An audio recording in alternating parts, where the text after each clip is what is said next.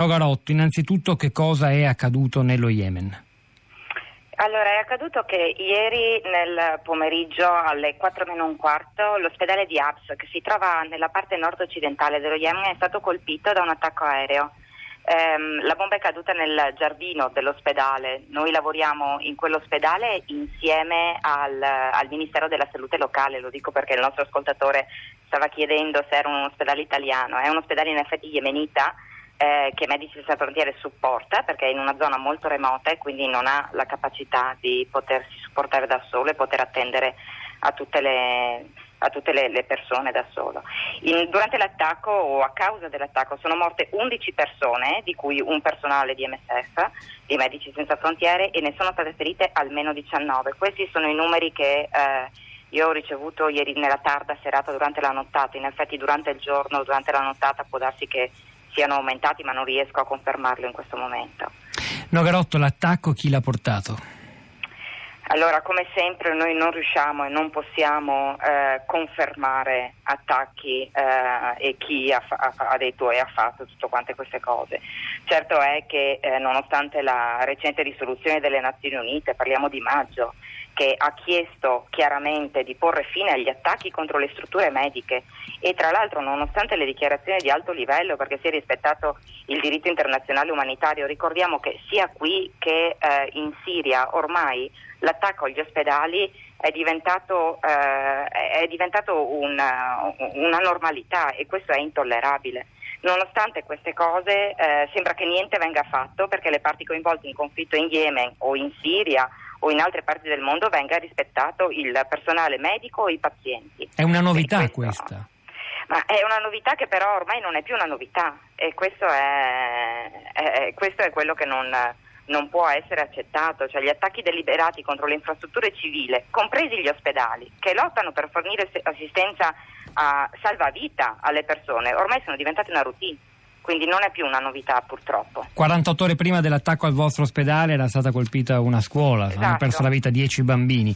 Eh, senta, ci può aiutare a, a, sbrogliare un po' la matassa di questo conflitto nello Yemen che, che infuria ormai da, da un paio d'anni, molto complicato da capire, molto diverso anche da quanto sta invece accadendo nella vicina Siria?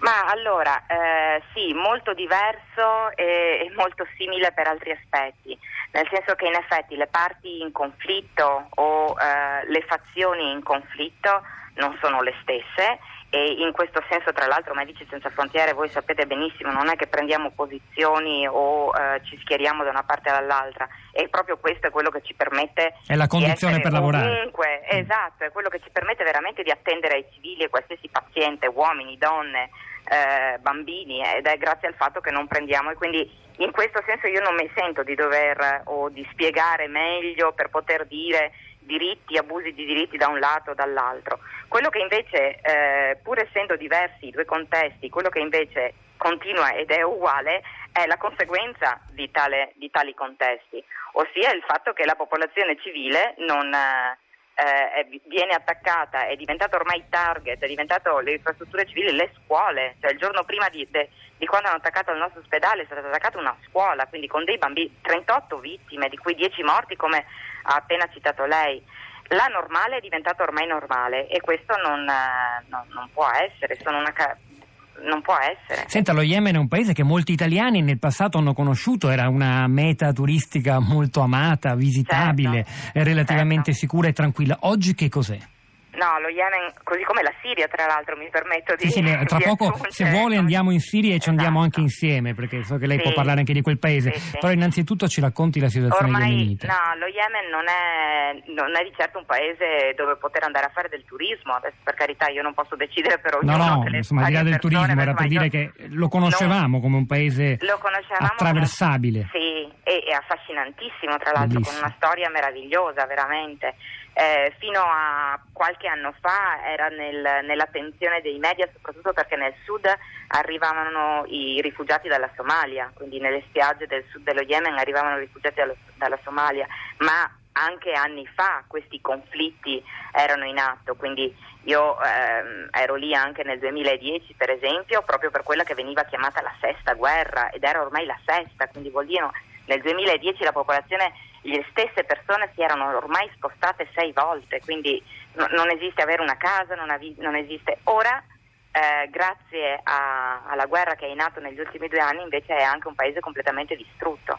Sana, la capitale dove c'è il quartiere vecchio che è la, la, casa di Aladino, no? che tutti quanti andavano per andare a vedere, non esiste quasi più, è stata attaccata anche quella è stata attaccata anche quella. Nogarotto eh, diceva, eh, ha fatto lei stesso riferimento al territorio, al territorio siriano. Eh, voi operate anche in Siria come Medici Senza Frontiere, eh, non nello specifico ad Aleppo, però sostenete un po' in tutto il territorio martoriato dalla guerra anche altre associazioni che portano assistenza medica, è così? Sì, allora in Siria è un po' diverso la, il modo in cui lavoriamo perché non ci è permesso fisicamente di entrare con personale internazionale. Inoltre è stata una decisione che abbiamo preso noi eh, nel 2014 dopo che abbiamo subito il rapimento di cinque dei nostri colleghi internazionali, per cui eh, si è capito che non riuscivamo ad esserci fisicamente così come ci siamo invece in Yemen. Eh, in Siria noi lavoriamo supportando delle strutture sanitarie che sono mediche, che sono portate avanti da dei medici locali e eh, dando loro, portando a loro materiale medico, materiale sanitario, medicine e supportandoli anche tecnicamente, quindi siamo in contatto con questi, con questi ospedali, con questi centri di salute e con il personale medico che è sul campo quotidianamente, ci fanno delle domande, li aiutiamo, proprio, siamo veramente giorno per giorno come se fisicamente fossimo lì, anche se in effetti non lo siamo. Ora, non siamo, siamo nella parte di Aleppo, ci siamo, abbiamo più o meno 10 eh, ospedali ad Aleppo, soprattutto Aleppo Est, che è la zona che è attaccata, è stata attaccata nell'ultimo mese, è proprio sotto assedio nell'ultimo mese. Abbiamo 10 ospedali più un'altra decina tra centri di salute e pronti soccorsi, diciamo. Quindi in effetti ci siamo anche lì e anche lì abbiamo subito nelle ultime settimane eh, gravi, grave Ospedali che vengono colpiti sistematicamente anche nella zona di Aleppo, quindi come target di guerra e non semplicemente come effetti collaterali di attacchi verso altri obiettivi. No, eh, sono proprio attacchi deliberati contro eh, le strutture sanitarie. Quindi quello che prima era un, un, luogo dove la popolazione andava per avere rifugio oltre ad essere assistita medicalmente, adesso invece è diventato un posto dove la popolazione ha paura di andare. E qua stiamo parlando di eh, donne incinte, di bambini con la polmonite, perché ad Aleppo la, la, la, la popolazione è popolazione civile, normale. Ehm, intorno al 40% dei nostri, popola- dei nostri pazienti su, sulla Siria eh, sono bambini e donne, per cui eh, lei mi capisce che non si tratta soltanto di eh, attaccare che so io, dei feriti di guerra, qua stiamo attaccando veramente la popolazione civile e la conseguenza ultima è che la popolazione civile ha ancora meno risorse che possano assisterle di quelle che aveva prima, che erano già eh, praticamente nulle.